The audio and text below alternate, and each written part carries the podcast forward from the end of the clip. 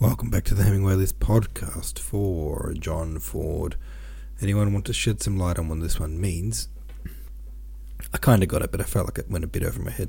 Swim says the internet tells us that Ford was prim- primarily a playwright. He was interested in psychology, and his later plays were preoccupied with melancholia, the condition we call depression today. I'd say this poem is about melancholia, which is only abated when asleep. I agree, says Techrofit. It is shaped like a pagan prayer or an incantation to put the shadows to rest while the speaker sleeps. It seems almost made for children, but I think that's from my modern perspective. I can certainly understand how the dark in those times were darker than today, but the sorrows, griefs, and troubles all had the same shape they have for us today. Well, there you go. Thank you, team, for that explanation. Can always rely on everyone on this community when it goes over my head. This guy, today's poet, George Wither, was born in 1588, died in 1667. We're talking a full, what is that? He's nearly made it 80 years. My maths is correct. Um, very impressive. I think it's the the longest lifespan we've had. The poem is called "I Loved Alas." The first poem, I should say. There's a few today. I loved alas, a fair one, as fair as ever was seen. She was indeed a rare one, another Sheba queen. But fool as then I was, I thought she loved me too. But now, alas, she's left me. Fallow laroo laroo. Her hair like gold did glisten, glister, sorry. Each eye was like a star. She did surpass her sister, which passed all others far. She would, she would me honey call. She'd oh, she'd kiss me too. But now, alas, she's left me. Fallaroo laroo laroo. Many a merry meeting my love and I have had. She was my only sweeting. She made my heart full glad. The tears stood in her eyes like the morning dew, but now, alas, she's left me. Fallaroo, laroo, loo. Her cheeks were like the cherry. Her skin was white as snow. When she was blithe and merry, she angel like did show. Her waist exceeding small, the fives did fit her shoe. But now, alas, she's left me. Fallaroo, laroo, loo. In summertime or winter she had her heart's desire. I still did scorn to stint her from sugar sack or fire. The world went around about, no cares we ever knew, but now alas she's left me, fellaroo laroo loo. The maiden's vows and swearing henceforth no credit give. You may give them the hearing, but never them believe. They are as false as fair, unconstant, frail, untrue.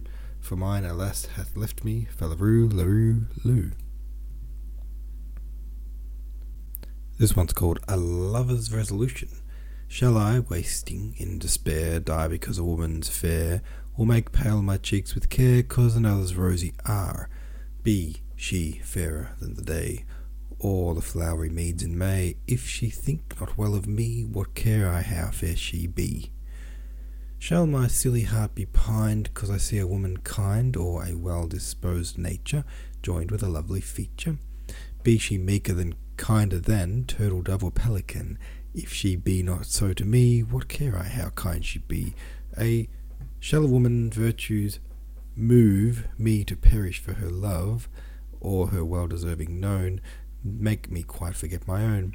Be she what that goodness blessed which may merit name of best, if she be not such to me, what care I how good she be?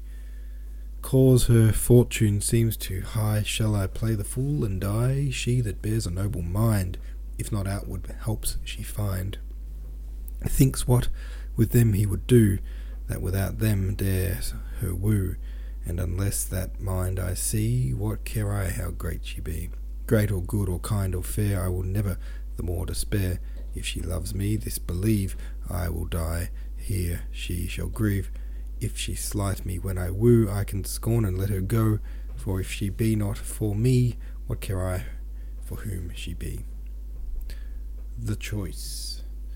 Me so oft my fancy drew here and there that I never knew where to place desires before, so that range might no more.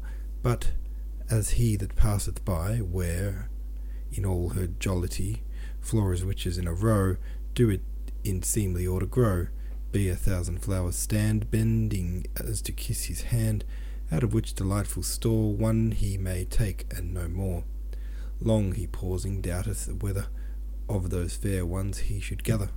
First the primrose courts his eyes, then the cowslips he espies, next the pansy seems to woo him, then carnations bow unto him, which, whilst that enamoured swain from the stalk intends to strain, as half fearing to be seen prettily her leaves between, peeps the violet, pale to see that her virtues slighted be, which so much his liking wins that to seize her he begins. Yet before he stooped so low, he his wanton eye did throw on a stem that grew more high, and the rose did there espy, who beside her previous scent, to procure his eye's content, did display her godly breast, where he found at full expressed all the good that nature showers on a thousand other flowers, whether, wherewith he affected takes it, his beloved flower he makes it, and without desire of more walks through all he saw before. So I, wandering but erewhile through the garden of this isle, saw rich beauties, I confess, and in number numberless, yea, so differing lovely too, that I had a world to do ere I could set up my rest, where to choose and choose the best. Thus I fondly feared till fate, which I must confess in that did a greater favour to me than the world can my least do me, showed to me that matchless flower, subject for this little song of our, whose perfection having eyed, reason instantly espied, that desire which ranged abroad, there were find a period, and no marvel if it might, for it there hath all delight, and in her hath nature placed what each several fair one graced. Let who list for me advance the admired flowers of France, let who will praise and behold the reserved marigold, let the sweet breathed violet, now unto whom she pleaseth bow, and the fairest lily spread, where she will her golden head. I have such a flower to wear, for that that for those I do not care. Let the young and happy swains playing on the Britain plains court unblamed their shepherdesses with their gold curled tresses, toy uncensured until I grudge at their prosperity. Let all times, both present, past, and the age that shall be last, vaunt the beauties they bring forth. I have found in one such worth that, content I neither care what the best before me were, nor desire to live and see who shall fair hereafter be, for I know the hand of nature will not make a fairer creature.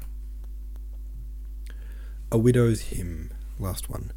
How near me came the hand of death when at my side he struck my dear and took away the precious breath which quickened my beloved peer.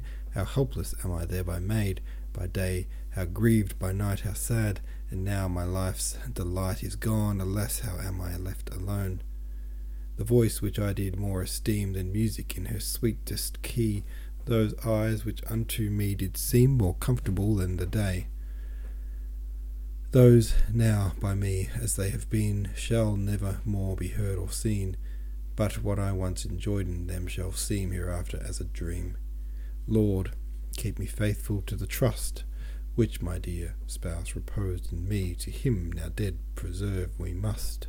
Me, sorry, preserve me just in all that should performed be, for thou our being man and wife extendeth only to this life, yet neither life nor death should end the being of a faithful friend.